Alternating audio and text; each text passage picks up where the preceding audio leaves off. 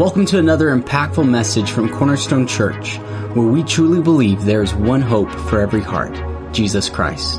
If you'd like to check out more resources or view video of this sermon, visit us online at cornerstonerome.com. So let me read this to you from, I'm going to read this from John. Each one of the gospel writers write this, but John chapter 6 and uh, verse 1, and it says, After these things, Jesus went away to the other side of the Sea of Galilee, or Tiberias, the same, same sea. Um, and it says a large crowd followed him because they saw the signs which he was performing on those who were sick. So why were they following him? Because they saw what? Miracles. Now, you know this, you, if you ever read the stories of Jesus, you would find this out, that Jesus, because of the great demand on his life, he would remove himself from public at times and he would go away to a deserted place, to a remote place to spend time with God. That's how he refreshed. That's how he rebuilt himself. You know, I don't know how these people do this. My kiddo, you know, she's like, Dad, all of a sudden she, she wants to watch football now because Taylor Swift shows up at a football game. It's like then the ratings, the whole world. It's all of a sudden NFL's like, wow, man, what is going on, man? People are loving football. They're not loving football. It's like, and it's no different with, when we were kids growing up. It was Michael Jackson. Before then, for some of you guys, it might have been Elvis or the Beatles or whatever. Fame, though, very few people can handle it. Uh, I gotta give her credit. She's hung in there and held herself together, which is, uh, most people can't do it. I mean, the pressure and the weight of a crowd is enormous. I don't mean showing up every now and then. Jesus had pressure that we have no idea what that was like. The crowd came because of miracle signs and wonders. And because of that, when it would take place, he would remove himself. He'd go to a desert where nobody would show up. And that's when he'd spend time with God. Well, guess what? These folks showed up in the remote place. And they're there now and they've got out there on it. Didn't think about packing a lunch. Didn't think about how far he was going out there. Jesus could fast and pray and he'd be all right for a long time. They're not used to all this. But here they show up out there. They've been following because of miracles. To see what happens next. And then Jesus went up to the mountain, and there he sat down with his disciples. And now the Passover, the feast of the Jews, was near, and Jesus, therefore, lifting up his eyes and seeing that a large crowd was coming to him, you know he was being holy, but if it had been you and I, you'd been like, oh my goodness, I just worked this week, now I got to work again. You know, you, you, overtime. I mean, the pay is good, but I don't want to work this weekend. That, that's what you. Jesus though sees the crowd. He has a great just reverence and, and, and respect for, for, the, for the wonder that God's working and doing, he just says, he sees the crowd coming, he says to Philip, Where are we going to buy bread so that these folks may eat? And this he was saying, watch this, to test him. So Jesus already knew what he was going to do, he says. So I want to just, before we go further, if you ever find yourself in a situation where you don't have what you need to do what it is you need to do, understand it may mean that it's not necessary for you to have what you think you need. It's just to trust Him that He already knows what He's going to do. And, and I don't, we don't like these word testing, and I don't think God, listen, the Lord doesn't tempt people. The Lord doesn't uh, put you and set you up in situations to see if you're going to pass or fail based on sin or temptation or anything. That's not, God doesn't do that. The Lord is not tempting you to do wrong. You don't need help with that, believe me. We, we don't need any help from the Lord for that. However, you would have to agree that there are times where God may put some things before us to test our ability to respond to Him. I'm not saying He put a sickness on you. I'm not talking about that. But I'm talking about understanding will we trust Him when we don't have what we need to do what He's asking us to do? Because sometimes that's just the way it is. You don't always have everything that you need to do what it is you feel like you need to do. So Philip says to him, 200 denarii worth of bread is not sufficient for them for everyone to receive a little. And what he was saying right there, this is not maybe the best English translation. What he's saying is, listen, Jesus, you know we have about 200 denarii. That's about 200 days wages. They've almost got a year's worth of wages in the, Judas must have it probably in the, you think they got 200. It may not have 200. Philip thinks there's 200, but since Judas was in charge, it might only have 100. You don't know.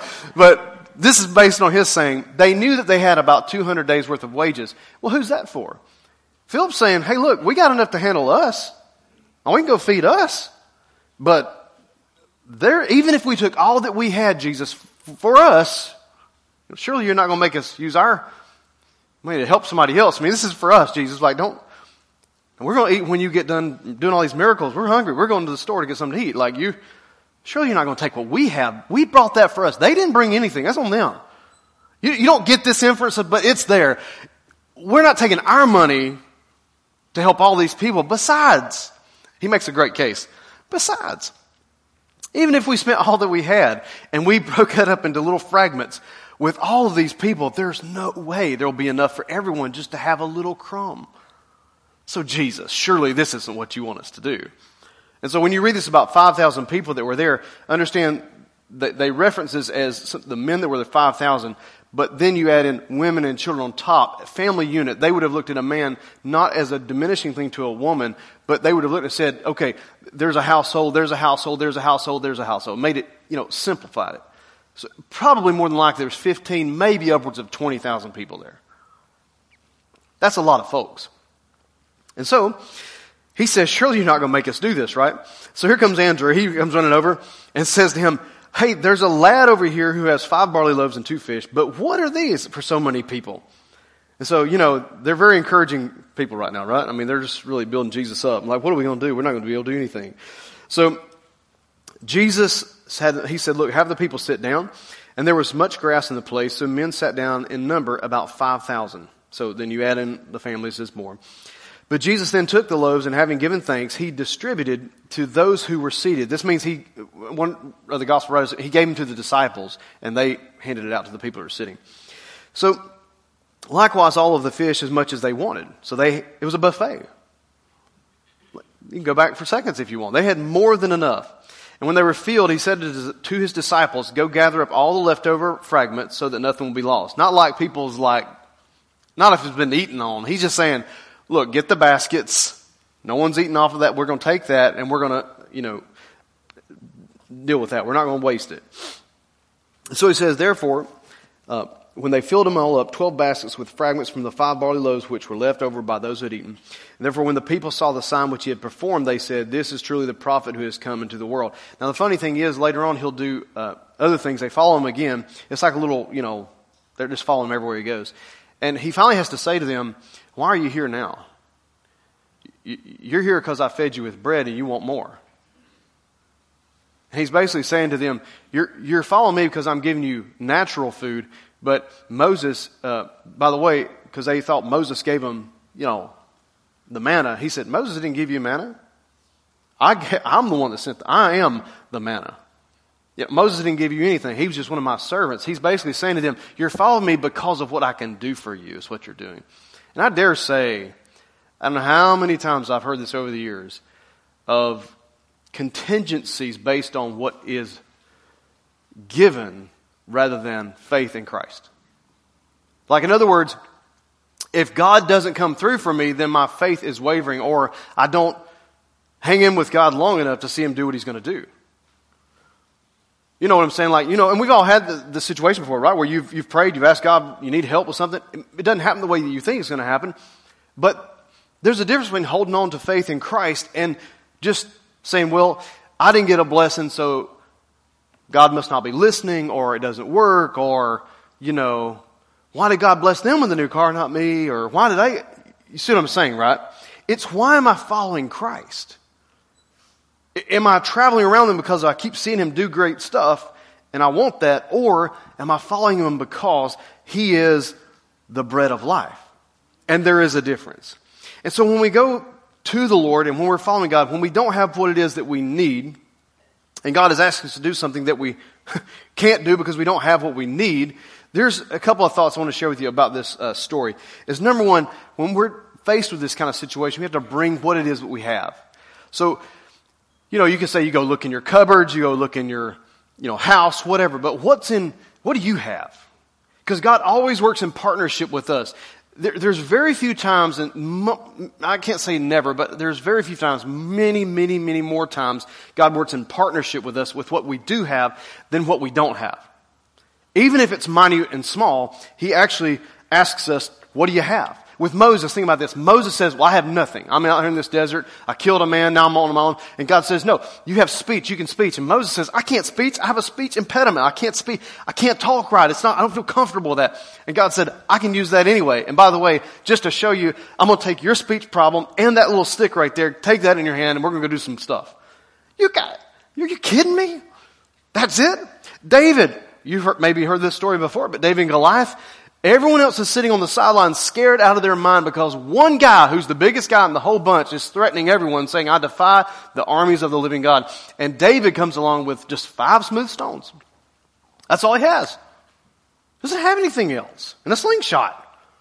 Well, what is that, you know, up against such a fierce component, uh, you know, enemy here? Well, it was obviously, it was, it was enough. What about Joseph?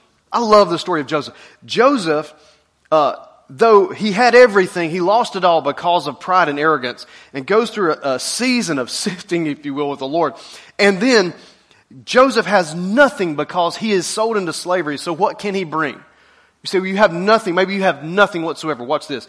Joseph brings organization to Potiphar's house. In so much so that the owner of Joseph says, this guy is so sharp. And when Potiphar's wife accuses Joseph of, of a sin that he did not do, he's thrown into prison. And even in the prison, he brings his organization ability. And what he does, that the jailer looks at him and says, this guy, wow, I'm putting him over some stuff. So even if you don't have anything, what do you have that may not be physical? What has God gifted you with? What can you bring to God? Because you only need to bring what you have. Watch this. Let me give it to you from Deuteronomy 28 and verse 8. Um, I'll put this on the screen for you. You can turn to if you want, but I want to put on the screen for you here. Deuteronomy 28 and verse 8. It says, the Lord will command the blessing upon you. So, uh, who's responsible for commanding the blessing on your life? Let's say it together. Who? The Lord. So you cannot uh, produce a blessing on your own. It's the Lord that commands the blessing. But watch this. He commands the blessing upon you in your barns. Now, did the Lord build your barns? No. But sometimes it's like, well, we pray for things, we ask God to do something, but it's like, well, if He's going to fill your barn, you might ought to get busy building a barn. Well, I mean, you just know what it's like to be me. And I'm just telling you, whenever I hear people say those kinds of things, well, you don't know what it's like, I here's what I think. Uh huh. And that's why you have nothing in your barn. Because if I feel that way, I'm telling you, the Lord, sometimes we read these things and we think, oh, God just loves us anyway. He does love us. But He works with us. It's not just going to be on Him. He's already done enough, you know, if you think about it.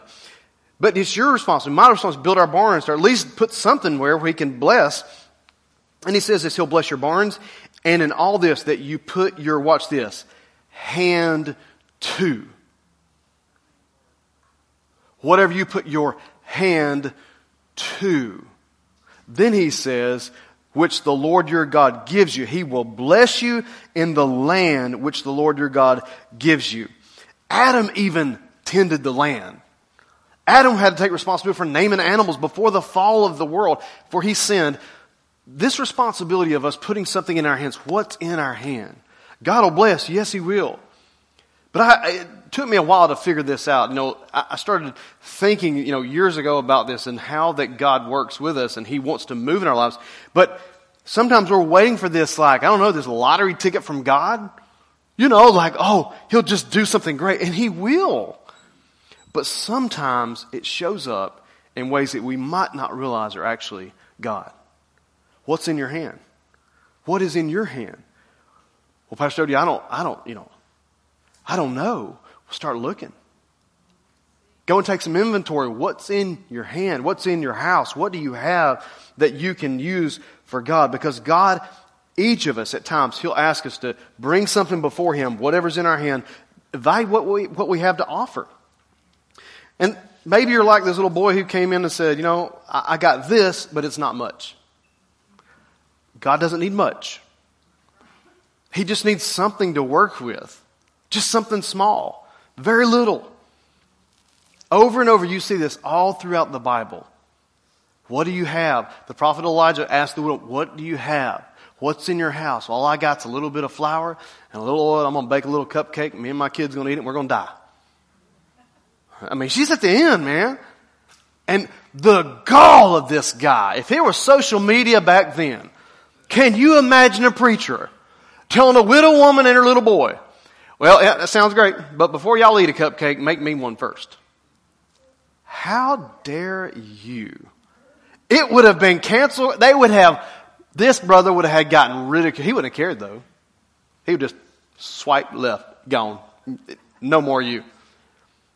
Think about this. What if she hadn't done it? What if she would have said, no, I don't, you're, you're crazy. You're a prophet. You're, you're crazy. I'm going to eat this cupcake. We're going to at least eat something and die happy. She would have had nothing. Nothing. The Lord blessed her. There's other places where God blessed over and over with these kind of situations. So, the, the, what is the short and simple thing that you have to offer God? What is it that you have that's so small that you think, well, God could never use this? I bet He could. I bet He could use whatever is in your hand. And the second thing I'm, is interesting about this story. So this is he, he brings a small little pail with a, you know, like a little snack pack from Long John Silver's, not much at all. And then when he comes, guess what these people have to do? They got to bring themselves to the whole situation too. It's not just that they're bringing something. Okay, God, let's see what you do. Huh? Go, God. Come on. Let's, you know, let's make it happen. What are you going to do? He, they've got to bring themselves. So when you came, you can't just bring one. Th- what do you got in your hand? You got to bring you too. It's got to be trust and faith in God. So there's three groups of people here. Think about this. This little boy. Can you imagine the nerve it took him, the faith, to bring Jesus that small amount? thinking they're probably going to make fun of him. Let's just be honest. More than likely, okay, maybe not all the disciples, but you know there was probably a few that looked and thought, whatever, kid, we don't have time to deal with you. I would say, I bet you he got a little ridicule from a few of them.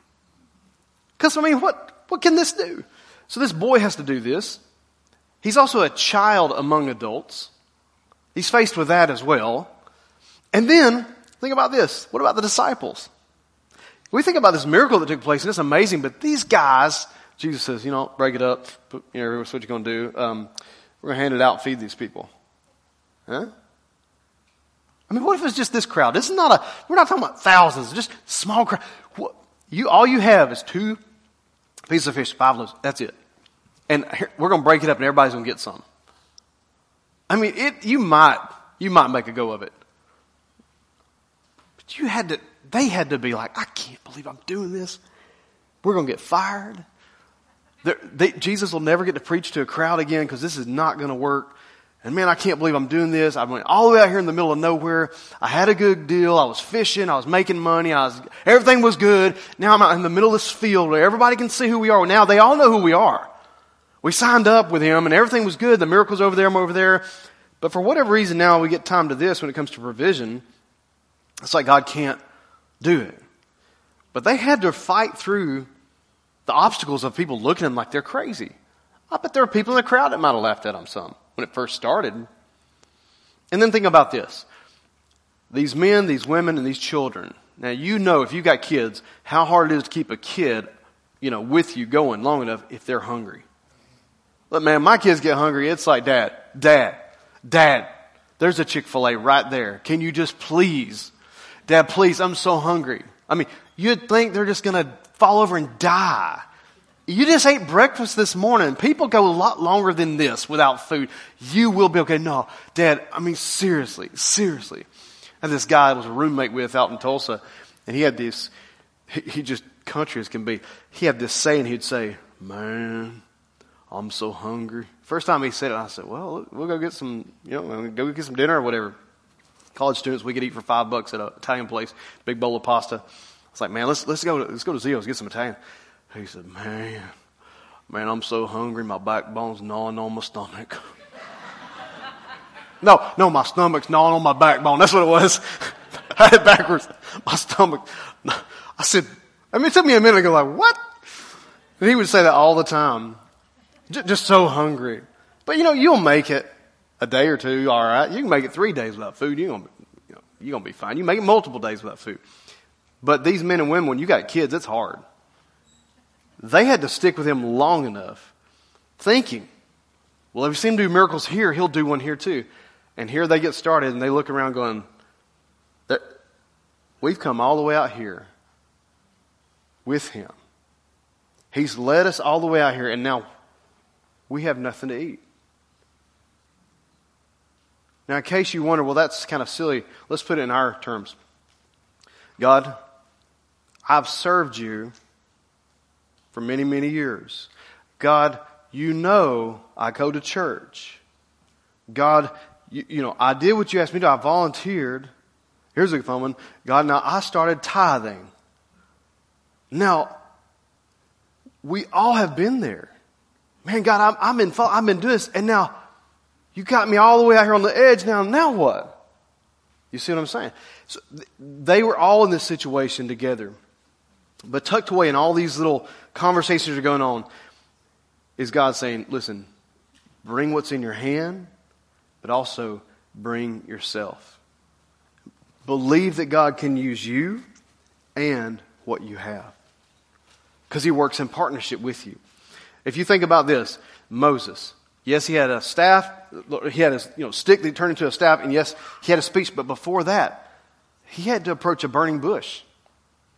Was he willing to, to take a step towards God in that? If you think about David, yes, yes, he does. He had five smooth stones, he's got a slingshot and all that kind of stuff, but before that, before anyone ever saw him, guess what he was doing?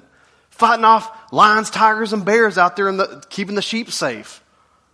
No one saw that, but that's what David was doing.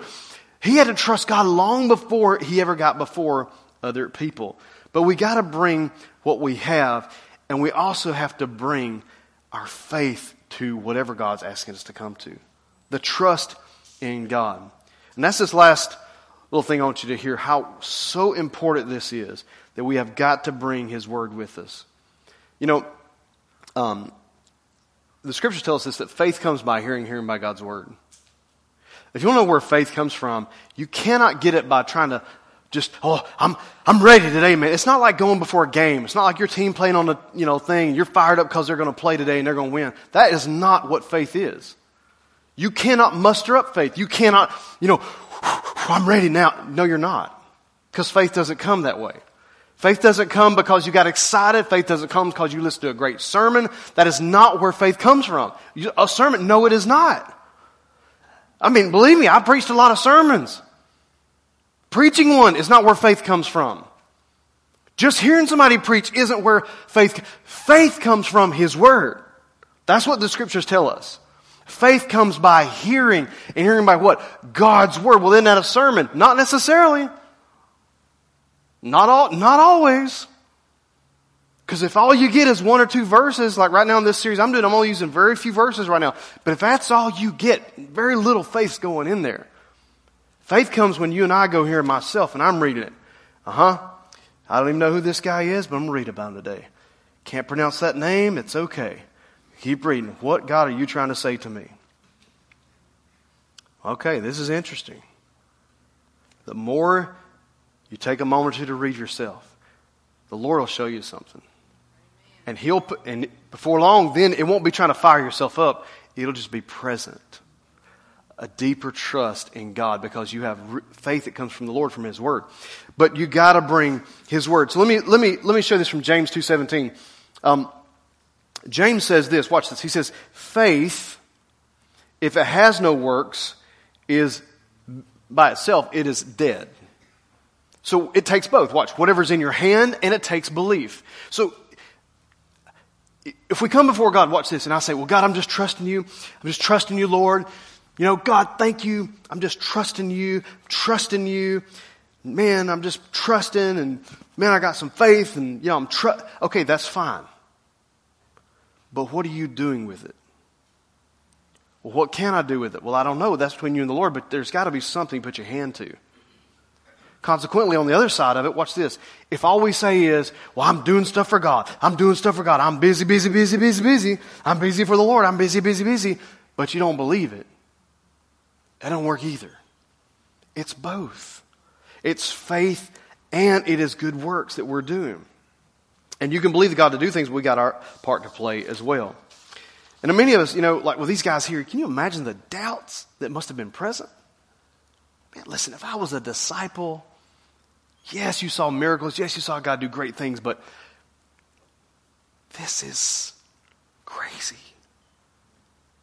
We're going to feed this many people with, you know, he did before with the water turning into wine. They handed out water. You understand?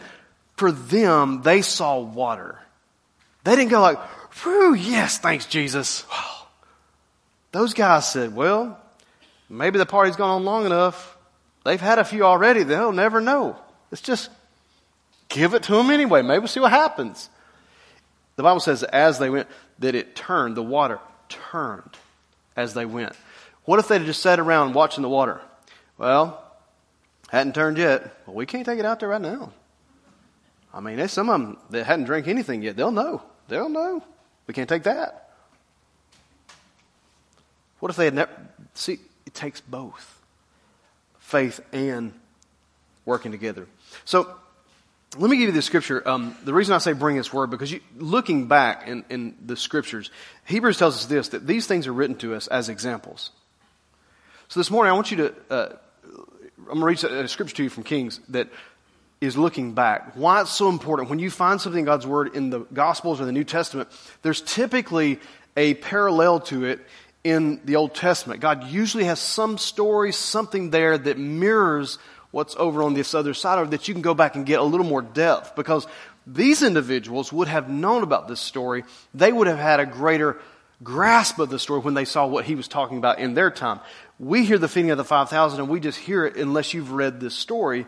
You might not see the connection. So in 2 Kings chapter 4, in verse 42, this is the story of uh, Elijah and the famine in Gilgal. All right, so it says, Now a man came. Now there's a famine. This is a famine in a region. This is not like, hey man, you know, eggs are high, so nobody's buying eggs. This is a famine. It says, Now a man came from Baal Shalishah and brought the man of God, this Elijah, bread, watch this, of the first fruits. Now, did I say there was a famine in the land? I'm I'm gonna stop. Eh, we're about to wrap up. Listen to me. Did I say there was a famine in the land? There was a what in the land? A famine. Have you ever had a famine? Don't say yes. You have not. No, you haven't. No one here. I've seen. I've been. I've been on the backside of Africa, and I've seen famine in the land, and it is heartbreaking to see it and to leave and come home to what we have, and and try to reconcile those two things. Famine is a real thing. It is. It's tough, but there's a famine in the land, and this guy comes from a region and says, I'm going to bring the first fruits, even though there's a famine. Most of the time, when things get tough, people get greedy. When things get tight, that's when people pull back. So, oh no, no, no, I can't, I can't do anything now. This guy, in defiance to his situation, decided, I'm going to be bold and I'm going to trust God in this. Now, I'm just telling you, this is a very interesting thing to me. He brings his first fruits. Don't you think this little boy was, in a sense, giving his best? You know, he didn't have to say he had that lunch pail. He didn't have to give it. He could have snuck it under the blanket while no one's looking and just tipped off and said, I'll see y'all later because y'all going to die out here. I'm going to eat my dinner. I'm gone. But he gave willingly. He also brought 20 loaves of barley and fresh ears of grain in his sack. So, you know what kind of barley, you know, the bread the boy brought. And he said, Give them to the people that they may eat. Do what? Give them to the people that they might, a whole region of people. And his attendant or his assistant, the man of God's assistant, said, What? Now, there's a famine in the land. Don't you know the assistant's thinking, Whoa, I mean, why would we give it to them? I mean, Mr. Prophet, uh, don't you think it was God looking out for us? I mean, they need to trust the Lord for themselves. I mean, there's probably all kind of things going through his mind. But he said, What is this? Watch this. Will, will I set this before a hundred men? That sounds familiar to the other guys, right? Well, what is this among so many people? They'll never be able to eat. And he says, They shall eat and watch, have some left over. So he said it before them, and they ate, and they had some left over, according to what? The word of the Lord. This scripture that was there, they would have known it. I'm going to ask our prayer, I mean, our worship team to come up front. As they're coming, I, want you to think about this as I'm wrapping up today. We're going we're to worship and pray to the Lord in a moment, but they brought, this guy brings what he has. He could have been greedy and stingy in a tight moment, but he wasn't. This little boy brings what he has. He could have been greedy and stingy in a tight moment, but he wasn't. And all of them, they had to trust the Lord in this. They had to bring themselves to the party, if you will. I could keep this, but I'm going to give this. And they all had to trust. Can you imagine? The people in this region in Gilgal looking, going, You're going to do what? And this, being a famine, could have been a mob. They could have attacked them. There's a lot of trust that has to go into play right here. And then he says to them, They shall eat and have some left over. So they did this, and according to the word of the Lord, they had some left over. In the same story, in the feeding of the 5,000, Jesus said, Now pick up what's left over. We're not going to let it go to waste. I think probably because, listen, 12 baskets full, um, highly unlikely they could consume it all themselves. Maybe they could. Obviously, they're going to eat too. But more than likely, my guess is they probably distributed it to somebody in need. More than likely. Because why waste what God's blessed? Use it to bless other people. And the truth is this it's hard to imagine how God uh, will multiply what we have in life.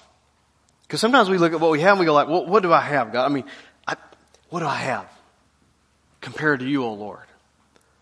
But God is saying to all of us, what's in your hand?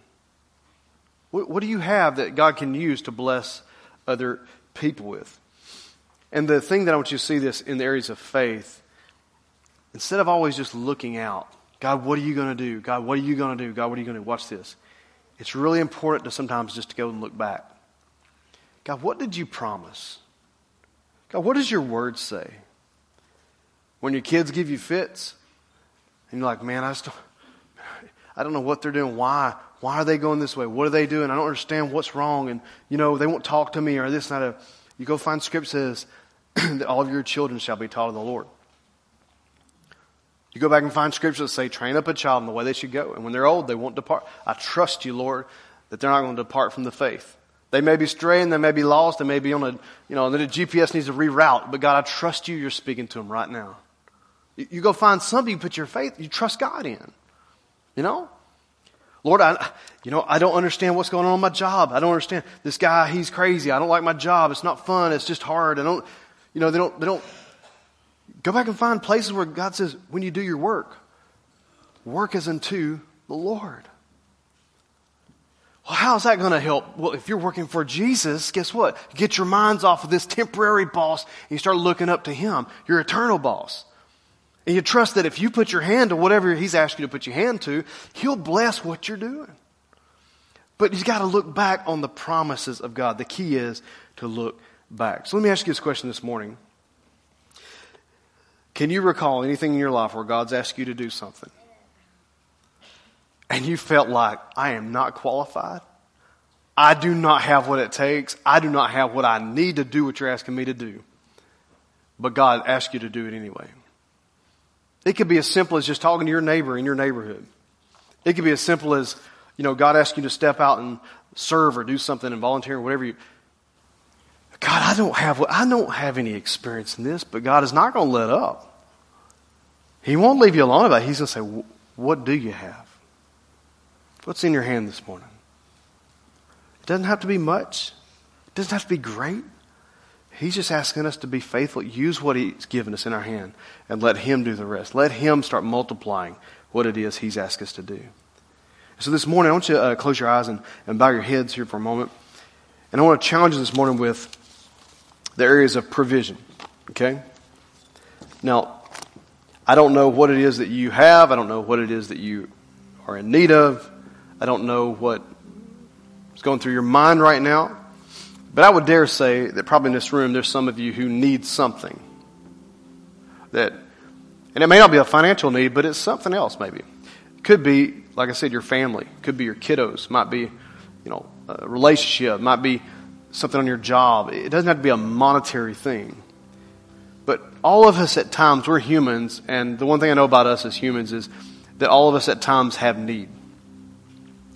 Um, it doesn't, you know, all you do is get sick one time, you'll realize how you need stuff. It, it's just, we're, we're, not the most um, strong creation that God has given on the planet. You know what I'm saying? We're just, we are not. And I think it's because He wanted us to have great dependence on Him. So, in a sense, we've been created to trust the Lord. And so, as we sing and as we worship God right now, this, uh, this song we're going to sing and worship um, uh, and is all about looking back on the faithfulness of God and other people that you've read about in the scriptures and asking yourself, well, God, if you did this for them, why, you, why couldn't you do it for me? And so this morning, I want you to stand to your feet and um, I'm going to ask our prayer ministry team. There'll be some prayer ministry team members that'll be down front as well. And, and they'll be here if you need prayer for anything. Man, they would love to pray for you during this time of worship. But I want to challenge you right now just to get in a posture of worship before God and whatever your need is. You know, sometimes I like to do this visually. I like to just, as if it's in my hand, God, you know, I got all this. But sometimes, you know, the posture of surrender is, you know, this, or this. You're, you're giving up your, your posture to say, Lord, whatever, you know, I, I, I'm here in surrender right now. And I'm asking just for the next few minutes to just surrender to God in worship. So, how do I do that? Well, you could close your eyes, you lift your hands, sing along, but it's important that you engage with the Lord in worship because um, He's present in, in praise and worship. Uh, the scriptures say He inhabits the praises of His people. So, in order to praise, you have to vocalize worship. You have to vocalize the goodness of God. And so, whatever posture that is for you, prayer, you can come down front for prayer. They'd love to pray worship. But I want you to just close your eyes right now and let's just come before the Lord as we sing and as we worship. God, we thank you that you're here. Thank you for speaking to hearts this morning. Dear Lord Jesus, I thank you that you inhabit the praises of your people, Lord. I thank you, God, that you speak right now by the Holy Spirit to people's hearts.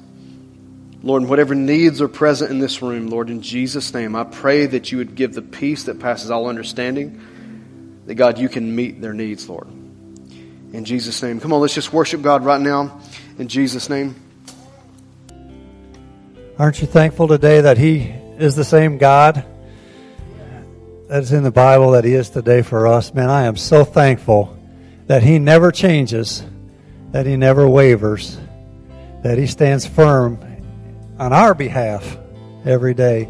Before you go today, I want to remind you of a couple things. The prayer partners will be up here after service. If you didn't come up while we are singing, they'll be here after service to pray with you. Anything that you might need to have somebody agree with you in prayer about. It's really, really important. A couple things I want to remind you about. Next week, we're having baptism. If you haven't been baptized in water and you want to do that, make sure you sign up. I think there's a QR code on the screen you can uh, look at with your phone, or you can go to the information center, sign up, or do that on, online as well. Also, a reminder, ladies, next Friday, is the fall event, and I've got specific instructions to tell you what to do. You need to bring a pumpkin, and it has to have a stem on it. So that's really, really important. I was told to make sure you guys knew that today. It needs to have a stem on it, and the dress is very casual. I'm still not sure what they're going to do with the pumpkins yet, but you need to bring one when you come, okay? So as always, we're going to send you out with the blessing out of Numbers chapter 6. May the Lord bless you and keep you. May the Lord make his face shine upon you and be gracious to you. May the Lord turn his face towards you and give you his peace. Thanks so much for being here to hear. Have a great week. If today's message blessed you, we want to encourage you to take a moment and share this podcast with a friend. Remember, there's one hope for every heart, and that's Jesus. See you next time.